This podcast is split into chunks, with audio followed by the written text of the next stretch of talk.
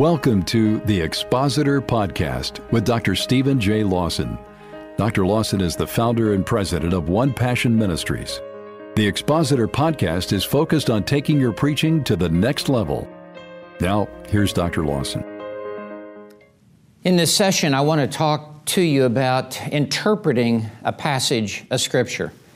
Obviously, in this short podcast, I cannot cover the breadth of all that would be required to cover expository uh, interpretation. However, I can give you some mountain peaks, some of the hallmarks of expository interpretation, and I just want to remind you of some of these basics. There's the art and the science of expository preaching. The art part is how one preacher differs uh, from another in personality and the way they say what they say. But the science of expository preaching should be the same for every man. There are laws, fixed laws of interpretation um, that we need to be familiar with in order to rightly uh, understand what a passage of Scripture is saying. So let me just walk through these in a, in a very quick way, but just to set these back before you. And I would encourage you to read uh, a good book on um, Bible interpretation. Um, but here they, go, here they are. Number one, literal meaning.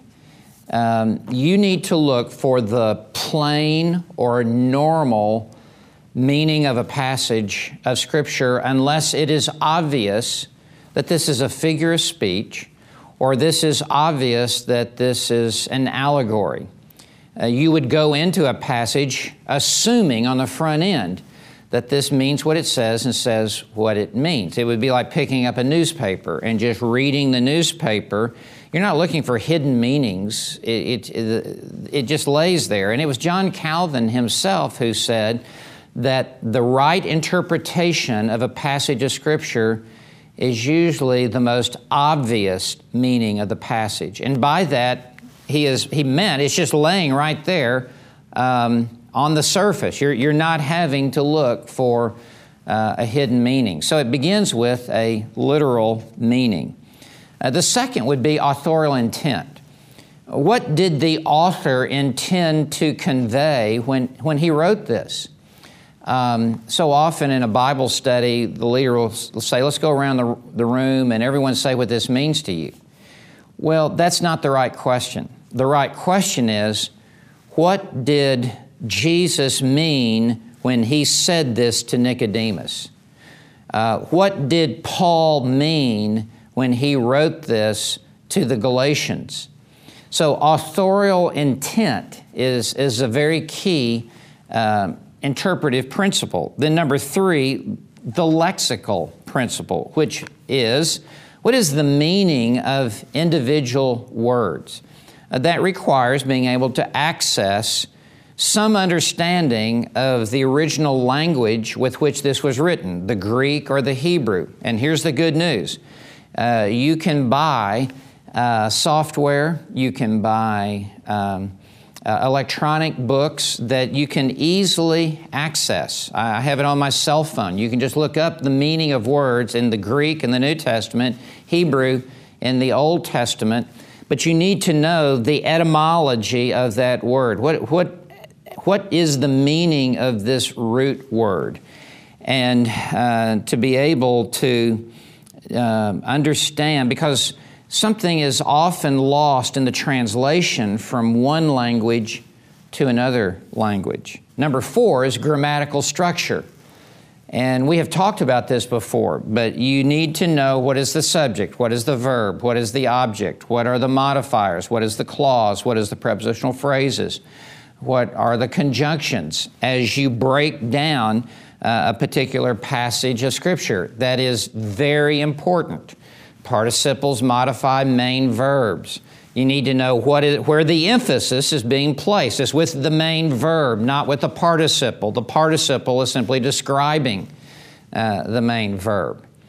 And then, number five, historical background.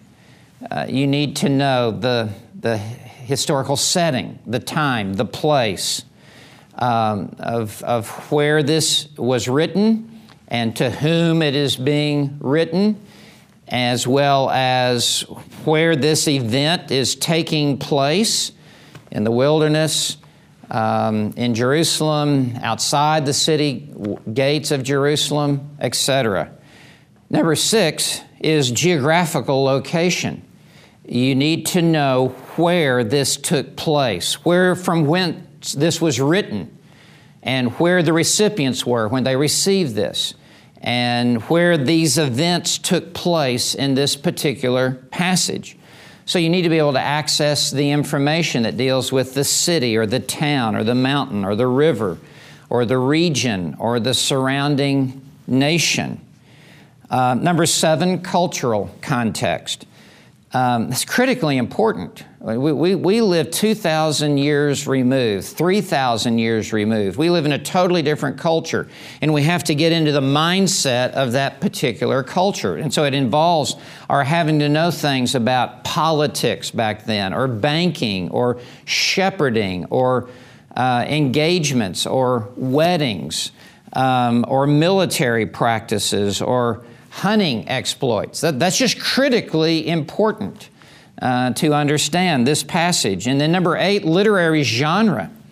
Um, you, you, you, have to know uh, narrative, legal, um, Hebrew poetry, uh, prophecy, uh, parable, uh, genealogies, discourse, uh, epistles. Uh, all of those are important as you consider a particular passage of Scripture because there are unique peculiarities that accompany a particular literary genre. And if you're not aware of those, you could make some serious misinterpretations of a passage. And then, number nine, figures of speech. There's some 35 figures of speech that you have to be aware of as you interpret Scripture. Uh, the Lord is my shepherd. I am the light of the world. Um, as the deer pants after the water brook, so does my heart pant after you, O God. The wicked are not so. They are like the chaff uh, that is driven away. Uh, the righteous are like a tree planted by streams of water. Um, David he, he cried all through the night, and his bed was a flood of tears. Uh, you need to know each one of those figures of speech. Uh, the eyes of the Lord roam to and fro throughout the whole earth. It should not be shocking to you to know that God does not have eyes. Uh, the hand of the Lord is not so short that, or the arm of the Lord not so short it cannot save. It shouldn't be catch you off guard that God does not have an arm and He does not have hands. He has no body parts whatsoever. So, what do we do with these verses that talk about the eyes of the Lord, the arm of the Lord? Well, you have to know that's a figure of speech, and you have to know what those figures of speech are. God is even represented as a bird with, with, with uh, feathers. Well, you're going to come up with some very bizarre sermons if you're not aware of what these figures of speech are. And then, number 10, uh, the principle of progressive revelation. Uh, that's something that is taught in the early part of the Bible. It will become progressively uh, more, f- more cl- clearer and filled out as you go through the Bible. So you need to know where in the Bible. For example, the doctrine of the Trinity. Only faintly is it conveyed uh, at the beginning of the Bible. It, it is taught with greater, far greater detail as you come towards the end of the Bible. And it's like a dimmer switch on a, on a light that you turn that becomes increasingly brighter and brighter. You have to be aware of where something is in the Bible. And then the synthetic unity of the Bible, that all the Bible speaks with one voice. And if this passage is unclear, then there are other passages that will make it clearer, and you use the Bible to interpret the Bible.